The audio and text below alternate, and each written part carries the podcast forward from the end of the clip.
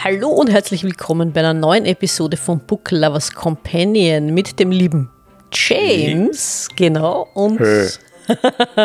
Hallöchen und mit Sophie, hier sind wir wieder. Und der James ist auch wieder aus dem Büro zurück. Hast du dich gewühlt durch die Mengen an Fanpost? Naja, erst das, was heißt gewühlt, ist gar kein Ausdruck, nachdem ich da dreieinhalb Millionen Leserbriefe gesichtet habe. Ah, Ich bin froh, dass ich aus dem Berg wieder aufgetaucht bin. Gut, dass du wieder da bist, weil wir haben die Detas jetzt wieder eingeschickt in den Berg. Ja, passt, ich bin ja auch dafür. Die fühlt sich da irgendwie wohler, habe ich manchmal den Eindruck. Im Berg von Post und sonstigen Bürodingen fühlt sie sich manchmal, habe ich den Eindruck, ein bisschen wohler als vor dem Mikro. Naja, vielleicht ist ja auch wieder ab und zu eine Schokolade in der Post oder so. Ah. Oder noch besser eine Teepackung für die Teetasse. Oh, das könnte sein, das könnte sein, man weiß es nie. Die wird dann schon abgezweigt, bevor wir überhaupt noch was erfahren davon. Ne? Die sehen wir nie. Genau. Weder, weder die Schokolade und den Tee schon gar nicht. Blöd ist natürlich, wenn ein Whisky oder sowas dabei ist. Ne? Leider habe ich sowas nicht gesichtet. Also, Schade. liebe Seherinnen zu Hause an den Podcast-Schirmen, also wer, wer uns eine Stärkung zukommen lassen möchte, Whisky, Gin, wir nehmen sie jederzeit gerne Ja. dankend an. absolut. Und dann noch eine kurze Mitteilung in eigener Sache. Wir wollen darauf hinweisen, dass es unseren Post Podcast auch als Hörversion gibt. Man braucht nicht extra einen Podcast-Schirm dazu. Genau, ganz genau. Kopfhörer tun es auch. Ich muss es ausprobieren, nachdem ich halt keinen Pop, Pop, hast. Na, werden wir sagen, in der, in der Post-Production, was daraus geworden ist. Genau. Post-Production. Genau. Gut, mein Lieber. Die letzte Episode, wie gesagt, da warst du im Büro, hat ohne dich stattgefunden. Da gab es ein paar Tipps von unserer Seite, Lesetipps für den Sommer. Hä? Ja, was hast du denn für uns ausgewühlt, ausgegraben aus, als Beispiele oder Tipps, Ideen für unsere Hörer und Innen? Naja, Ideen habe ich natürlich immer, aber Gut. ja, ich weiß nicht, ich bin ja mein ganzes Leben eigentlich schon immer irgendwie antizyklisch unterwegs. Also Sommerlektüre in dem Fall habe ich eigentlich jetzt, na, habe ich natürlich nicht. Aber ich habe in letzter Zeit ein paar interessante Bücher gelesen und auf eins hat mir eigentlich ein Freund von mir aufmerksam gemacht. Ja, ich weiß nicht, irgendwie haben wir dann gedacht, ja, es klingt ganz interessant, was der da sagt und das war aber dann ein Riesenschinken auch noch mit, was nicht, waren es 600 Seiten, 650 oder so. Das ist eine Menge, ja. Und es ist auf jeden Fall kein Belletristikbuch. Es hat den wunderbaren Titel. Ich meine, für jemanden, der mit Naturwissenschaften oder auch mit Technik oder auch nur interessiert ist, was so rund um ihn passiert, nein, ich meine jetzt nicht politisch. Ne? Also es hat nichts mit dem Kurzen zu tun? Nein, es hat nicht mit dem Kurzen zu tun, auch nicht mit dem langen Elend. Wie Masche gesagt. Na, also das Buch hat den Titel Können wir die Welt verstehen? Und der Untertitel ist Meilensteine der Physik von Aristoteles zur Stringtheorie und ist bei S. Fischer erschienen. Es ist von Josef M. Gassner und Jörn Müller. Und wie gesagt, ein Freund von mir hat das gelesen und dann haben wir gedacht, na, das klingt wirklich interessant, weil das, wie gesagt, auch wieder so eine Geschichte ist, die fängt irgendwann in der Antike an und geht dann weiter. Die klassische Mechanik um Kopernikus, Tycho Brahe, Kepler, dann Galilei, Newton, ne, sogar der Giordano Bruno wird erwähnt. Bin mir jetzt nicht sicher, ob nicht sogar erwähnt wird, wann sie die wirklich atemberaubendes Tempo, ne, wann sie die römisch-katholische Kirche entschuldigt hat dafür, was sie mit ihnen gemacht hat. Ne. Ich glaube, das war so, war das 1977 oder 1980. Ne.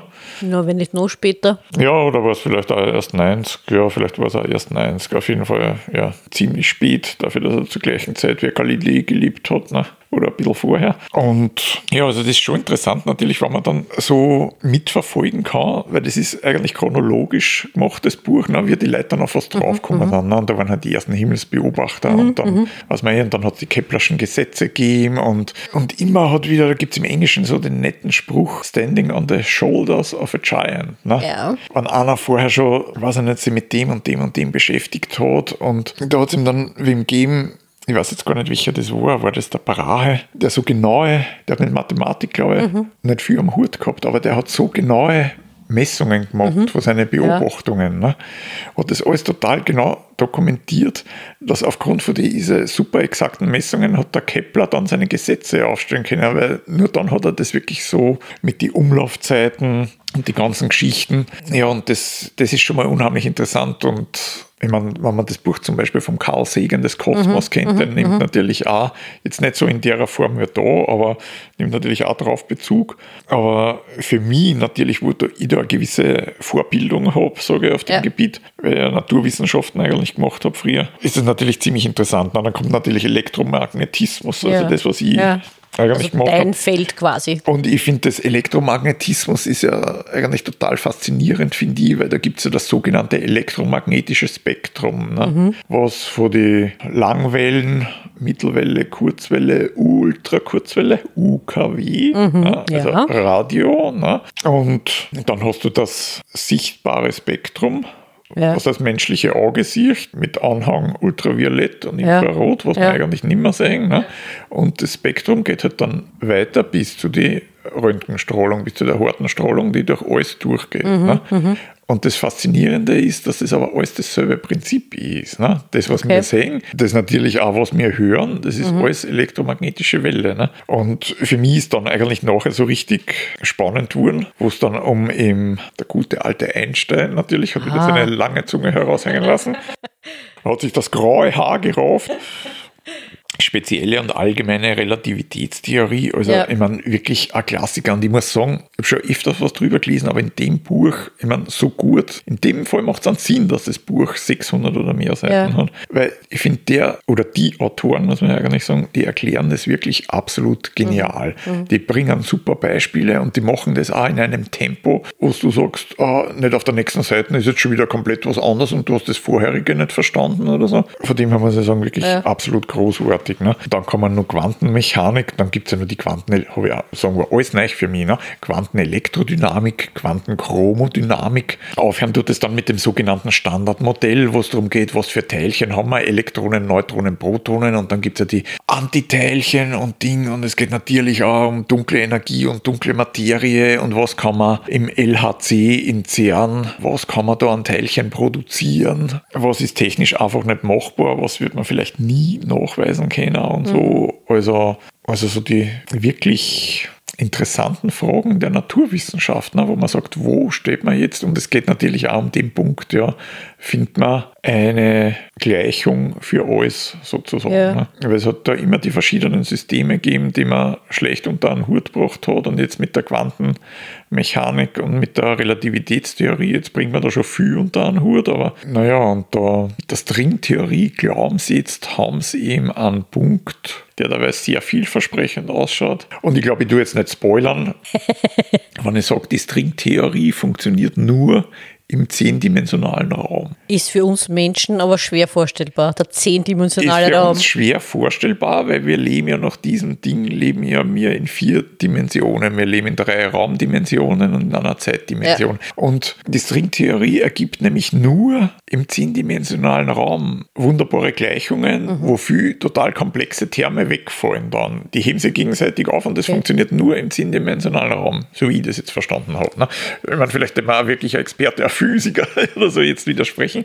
Und dann ist natürlich die Frage, was ist mit den restlichen sechs Dimensionen? Die sind dann angeblich, da gibt es dann wieder die Theorie, dass die irgendwie so zusammengeschrumpft sind nach einem Urknall und für uns in, unter normalen Bedingungen nicht wahrnehmbar. Und Und jetzt einmal meine ganz laienhafte Also, Frage, genial, was ne? wären das für Dimensionen? Ich meine, okay, wie gesagt, diese also das Raumdimensionen und kannst, Zeit. nicht, das kannst du nicht sagen. Ach so, Das, das kannst du nicht sagen. Ob das. Na, es können natürlich nur weitere Raumdimensionen sein. Weil es gibt so ein Buch, leider weiß ich jetzt den Autor nicht und ich habe es auch noch nicht gelesen. Aber es gibt ein Buch, das heißt, glaube ich, Flatland oder so. Ich weiß nicht, ob du das kennst. na, na.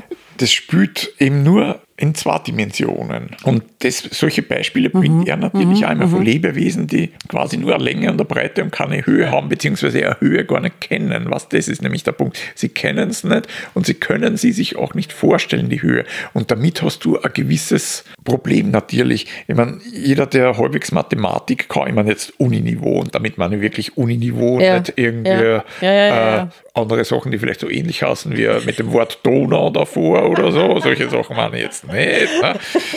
Wo man für 15.000 oder ein bisschen mehr Euro einen Titel kaufen kann. Das meine ich jetzt nicht damit.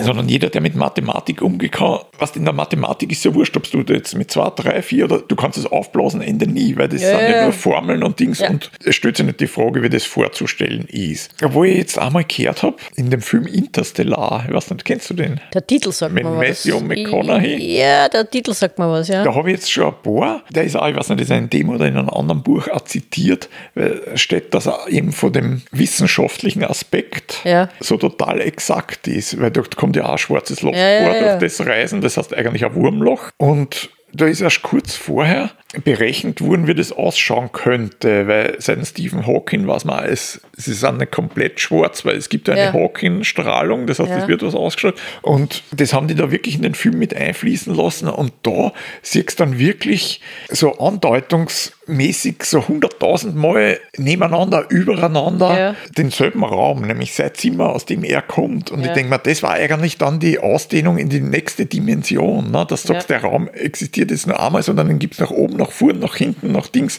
gibt es einen unzigmal. Und die haben das, finde ich, jetzt für einen Film ganz anschaulich anschaulich dargestellt. Ne? Aber sonst, ich habe gesagt, vorstellen, wenn du sagst mit vorstellen, na, vorstellen kann man sich das eh nicht. Ne? Und dann ist auch nur ein netter Punkt drin über die Einstein-Formeln, wo dann zum Beispiel gesagt wird, und ich meine, das ist ja auch für jeden, der sich für Science Fiction interessiert oder Science Fiction Fantasy, finde ich total interessant. Das sagen ja die Einstein-Formel, nach derer, glaube ich, waren Zeitreisen oder was, glaube ich, möglich. Ja, ja. Es gibt Lösungen, die das möglich machen. Genauso wie es, wie es Reisen durch Wurmlöcher gibt, aber dazu, glaube ich, brauchen es eine negative, ich verwechsel das immer, ich kann es jetzt auch nicht genau sagen, ich verwechsel das immer, dafür, glaube ich, braucht es eine negative Energie oder sowas. Ich bin mir nicht sicher, ob ich mir das richtig gemerkt habe, weil die negative Energie, die soll antigravitätisch, was denn, wie sagt man, Antigravitation, antigravitätisch sein, weil nur die kann dann ein Wurmloch offen halten Okay. und die sollte auch, falls man eine in die Hand nehmen könnte und sie auslässt, sollte die eigentlich auch nach oben dann fallen, zum Beispiel auf der Erde, eben Antigravitation. Ne? Und da gibt es ein paar so wahnsinnig nette Sachen, so, so wie die, die Multiversentheorie zum Beispiel. Ich meine, das ist ja auch in die Gleichungen drin. Ne? Und dann ist es aber so wie in der richtigen Mathematik, wie da gesagt, Pseudo-Unis jetzt einmal ausgenommen. Ne? Es kommt ja bei Gleichungen lösen, okay, ist jetzt vielleicht ein bisschen technisch, aber dann das Letzte, was ich sage, beim Gleichungen lösen kommt es ja immer darauf an, was sind die Anfangsbedingungen, wie es heißt. Das heißt, wie ist das System gestartet, Ja. bei t ist gleich 0 zum Ja. Beispiel, oder was war der Anfangszustand. Ne? Und Jetzt weiß man aber das bei der multiversen Theorie nicht. Das heißt, Okay. es gibt dann, glaube ich, sogar unendlich viele Lösungen dafür. Und nachdem wir aber die eigenen Anfangsbedingungen von unserem Universum nicht kennen, Ja. jetzt wissen wir natürlich auch nicht, welches wir da berechnen. Ne? Es kann das sein, dem wir sind, oder es kann auch anders sein. Und wir wissen natürlich auch nicht, ob unseres, das ist ja das nächste Interessante, wir wissen auch nicht, ob unser Universum natürlich das Richtige ist. Ne? Bei der Multiversen-Theorie aber. Genau. Ja. Weil wer sagt uns, dass unseres das Richtige ist? Ja, eben. Ne? Das weiß ja keiner. ne? Und darum hat das jetzt ziemlich gut dazu passt, weil ich habe jetzt in letzter Zeit ein bisschen Star Trek Discovery geschaut. Und da Okay. kommen sie ja auch in der ersten Staffel, bei so einem Sprung, kommen sie dann einfach in ein Das Paralleluniversum. ist dann schon das ne? Interessanteste Und an Star Trek Discovery. Und das ist, aber, das ist aber schon ziemlich gut, ne? muss ich sagen. Das ist das Beste dran, das, Das ist schon Einzige. genial. Okay, na, ich will, will jetzt nichts hören, weil ich, ich will weiter schauen, aber das ist. Nein, ich will jetzt eh nicht faszinierend, reden. Ich werde jetzt eh nicht malig reden, aber mir ist noch was eingefallen, weil du da erwähnt hast in diesem Rückblick in dem Buch, von dem du gerade erzählt hast, über den Kepler. Mhm. Weil wir haben ja vorher schon darüber geredet, ob die auch schon sich, äh, vor allem auch die in der Antike sich Astronomen genannt haben. Spannend war es ja, dass Leute wie der Kepler zum Beispiel immer beides waren. Sie waren Astronomen und Astrologen. Genau. Denn der Kepler war Hat ja er damals zusammengekehrt. ja, ja, eben. Und der Kepler war ja kaiserlicher Astrologe. Der hat ja für den Kaiser das Horoskop erstellt. Genau. Und eine interessante Geschichte, das vielleicht auch einige von euch lieben Hörer und Ihnen wissen oder auch nicht wissen, dass der Johannes Kepler seine Mutter vor der Inquisition gegen den Vorwurf der Hexerei verteidigen musste. Wäre schon mal gelesen. Ja, denn die Katharina Kepler ist von einer Nachbarin der Hexerei bezichtigt worden und die Keplerin war eine, die sie nichts gefallen hat lassen. Und weiß man, was sie gemacht hat, warum? Ja, irgendwie hat der ihren Mann irgendwie Verführt. verhext, nein, irgendwie verhext oder sie verhext. Ich weiß es auch nicht mehr, mehr so Verhext genau. Auf jeden. Fall, auf jeden Fall, sie kam vor das Inquisitionsgericht und es war halt so, irgendwie waren es derer irgendwas neidig und die Kepler Ja, war klar, auch nicht, ne? die sie nichts gefallen hat lassen lassen, so quasi. Sie war eine Witwe und hat auch allein gelebt und hat halt zurückgeredet. Naja, wie das halt so ist. So soll es sein, ne? Ja, genau. Nur, wie gesagt, war das halt nicht wohl gelitten bei den Nachbarn oder bei der bestimmten Nachbarin halt. Klar, ne? Genau, und sie ist dann halt irgendwie angeschwärzt worden. Und sie hat sich aber davon nicht beeindrucken lassen. Also ich weiß nicht, wie weit sie gekommen sind. Zur Folter direkt ist es nicht mehr, gekommen. Mhm. Aber die erste Stufe war ja immer, dass man den Leuten die Foltergeräte auch gezeigt hat. Also sie auf jeden Ja, Fall ja, war sie klar. inhaftiert. Und ihr wurden, also die erste Stufe haben sie auch durchgelaufen, das hat es aber nicht beeindruckt offensichtlich. Und der Johannes Kepler war dann eben genötigt oder hat dann eben eine Verteidigungsschrift für seine Mutter Mhm. verfasst und sie ist dann auch freigekommen wieder. Sie hat danach nicht mehr lange gelebt, weil die Haftbedingungen halt alles andere als Ja, genau. berauschend waren und sie halt auch nicht mehr die Jüngste war. Aber das nur als kleine Anekdote am Rande. Es ist natürlich schade, dass nicht bis zur Folter gekommen ist, weil sonst hätte man die Filmrechte verkaufen können. Ne? Ja, das stimmt.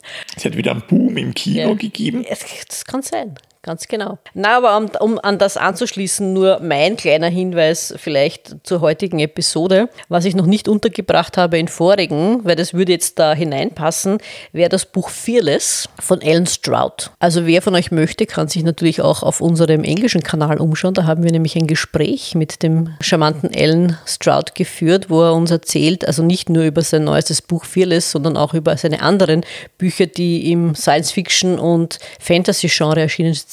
Er ist übrigens auch der Chair der britischen Science-Fiction Society. Ja. Ja, und das Buch ist insofern interessant, weil es jetzt nicht wie Star Trek oder so die Technik verwurstelt, sondern eigentlich mehr so, wie wir es kennen. Also auf den Schiffen gibt es nicht nur künstliche Schwerkraft, die gibt es nur in bestimmten Räumen und nur dann, wenn es gebraucht wird. Das heißt, die meiste Zeit bewegen sich die Leute auf dem Schiff in der Schwerelosigkeit, ja, so wie man das kennt. Er spielt in einer nicht allzu fernen Zukunft, die Geschichte. Das die Schwerelosigkeit erklären, ja. Ja, 2100 irgendwas. Also, Äh, so weit, okay. aber nicht jetzt so weit, dass es so wahnsinnig großartige Fortschritte mit wirklich Schiffen gibt, wie man das aus Star Trek eben kennt, von der Enterprise und so, das nicht. Aber es geht darum, dass also die Erde begonnen hat, also das Weltall oder das, das, das Weltall klingt nicht so blöd, unser Sonnensystem zu besiedeln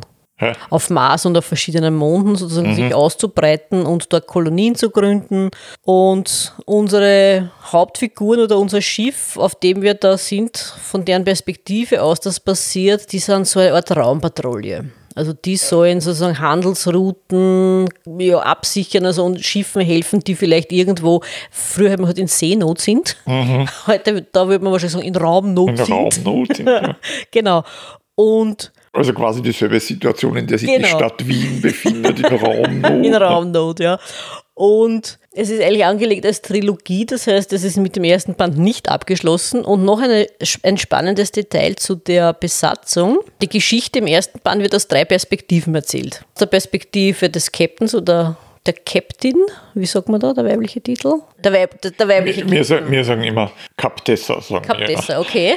Dann eine Kommunikationsoffizierin und jemand vom, von der Technik. Das sind also die drei Figuren, aus deren Perspektive das erzählt wird. Und dann noch eine spannende Sache ist, dass äh, die Hauptfigur, also die, wie hast du gesagt, Kap Kapitessa, keine Beine hat. Was natürlich äh, in der Schwerelosigkeit völlig wurscht ist. Ja, weil da ist es völlig egal, ob du Beine hast. Ich meine, völlig egal. Sie bewegt sich vielleicht sogar ein bisschen schneller durch die Gänge auf dem Schiff. Das spielt auch mit hinein und das ist einmal ein interessanter Aspekt, nämlich auch der Aspekt, dass sie auf künstliche Beine verzichtet. Sie hat sie zwar manchmal, wenn sie ein bestimmtes äh, Equipment anlegen muss, also irgendeinen Raumanzug, vor allem dann, wenn es wirklich äh, um die Schwerkraft geht, dann schon. Ansonsten äh, ist sie völlig ohne. Ja, Im Gegensatz zu einer der zweiten Figuren, die hat nämlich einen, eine Hand ist es, die sie künstlich hat. Okay. Die hat sie irgendwie verloren oder so. Und die hat man ersetzt eben durch eine künstliche, durch eine künstliche Hand. Also das spielt eine Rolle. Und es ist, äh, dieses Buch oder diese, diese Trilogie ist irgendwie so eine Mischung aus Raumfahrt, Erzählung, Erzählung und Mystery, Thriller, weil es geht so um verschiedene Fraktionen, die sie mehr oder weniger streiten, wie das halt mit der Besiedelung, mit der Kolonisierung der Monde weitergehen soll. Wer da das Sagen haben soll und mhm. wie das weiter vonstatten gehen soll. Und es passieren da einige Schlachten, die man jetzt auch nicht so kennt wie aus Star Trek, sondern das Ganze läuft natürlich ein bisschen langsamer ab und es wird auch sehr eindringlich geschildert, wie, wie sich zum Beispiel äh, Positionsveränderungen und so auf die, auf die Leute auswirken, Aha. also diese Kräfte, die auf den Körper wirken und wie sich das auswirkt, wenn die jetzt nicht zum Beispiel in ihren, ihren Sitzen gesichert sind und so weiter. Mhm. Ja, und, und wie gesagt, die, die drei Perspektiven sind insofern interessant, weil das Ganze dann auch so eben einen Krimi-Aspekt bekommt. Mhm. Ja. Und wie gesagt, leider noch nicht abgeschlossen, also die Erzählung, die Trilogie ist noch nicht fertig. Also ich, ich warte gespannt auf den zweiten Band, mhm. weil ich unbedingt nach dem Ende des ersten wissen wollte, okay, wie geht's denn weiter? Klar. Jetzt will ich wissen, wie sie das auflösen. Und wie gesagt, wer von euch, wie gesagt, gerne auf Englisch liest, dem kann ich es nur ans Herz legen. Mir hat es sehr gut gefallen. Ja, ich habe zu dem Buch nur kurz was zum Ergänzen, was ja, ich zuerst vorgestellt habe. Können wir die Welt verstehen? Es gibt da vor einem gewissen Michio Kaku, der ist Professor auf der City University of New York. Mhm. Der hat da einige populärwissenschaftliche Bücher geschrieben zu dem Thema oder mhm. ähnlich. Und von dem habe ich auch gelesen, eigentlich gleich nachher, The God Equation heißt das. Gottgleichung? The God Equation, ja. The Quest for a Theory of Everything. Mhm. Also genau.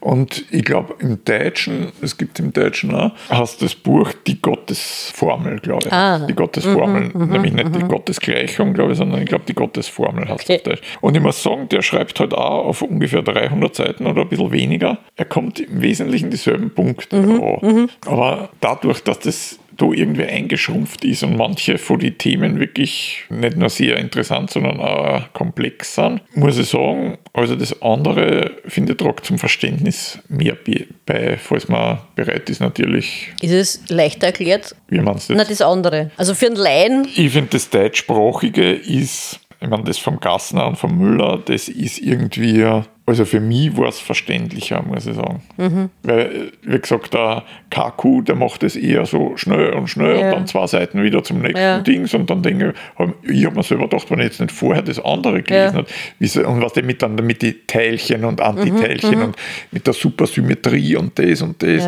das hätte ich, glaube ich, nicht so gut verstanden, okay. mhm. aufgrund von mhm. seinem Buch nicht so gut verstanden wie mit dem anderen. Ne? Aber ich will es da jetzt nur erwähnt haben, erstens, weil ich es auch gelesen habe und weil es eigentlich, ja. Also das erste ist auf jeden Fall. Ja, ja, also ja. das erste würde ich sagen, ist auf jeden Fall zum Beispiel für interessierte Laien. Wenn ich sage, mich interessiert es, ich finde das spannend, dann ist, sind die mit dem ersten besser bedient. Naja, das ist wieder, man muss man jetzt vielleicht fairerweise dazu sagen, das erste Buch ist eines von den wenigen, oder sagen wir mal so, das einzige, was ich bisher kenne, was ich bisher gelesen habe, wo Formeln drin vorkommen, was natürlich schon viele Leute abschreckt. Und ich bin mir auch nicht sicher, ob man die Formel braucht. Ich meine, er erklärt ja. das nämlich super und er hat Teile der Formel, die einen in blau, die mhm. anderen in grün mhm. und Ding mhm. sagt er, das ist der Term ja. und das ist ja. der Term und man braucht ja eh nicht rechnen damit. Ne? Aber ich denke mal, im Dings der andere hat halt keine Formeln drin. Ne? Und ja, weiß ich nicht. Also ich habe mir mit den mit die Formeln und, und natürlich auch, dass es ganz anders erklärt, ja. die Autoren. Ja. Das, und was ich, ich meine, muss ich auch noch dazu sagen, da gibt es bei jedem Kapitel, beim deutschsprachigen jetzt, gibt es einen QR-Code. Und da gibt es eigene Webseiten, ja, einer Webseiten, beziehungsweise auf YouTube, glaube ich, findet man es mhm. auch, findet man zu jedem mhm. Kapitel so ein Video, wo, glaube ich, nur was erklärt wird. Ich habe es ah. dann nicht angeschaut, aber das finde ich zum Beispiel auch toll. Ne? Ja, ja. Das heißt, wenn ich da ein bisschen auch visuell. Wer oft versteht ja. Sachen dann ja. auch besser, wenn das wer erklärt. Und da gibt es immer so Dings wie mit Einstein und seine Theorien Alles und dann Newton und ja. was nicht. Und das klingt nicht uninteressant. Von dem her ist das natürlich schon cool. Ne? Ja. Naja, damit wollen wir es für heute einmal bewenden lassen. Fürs Erste.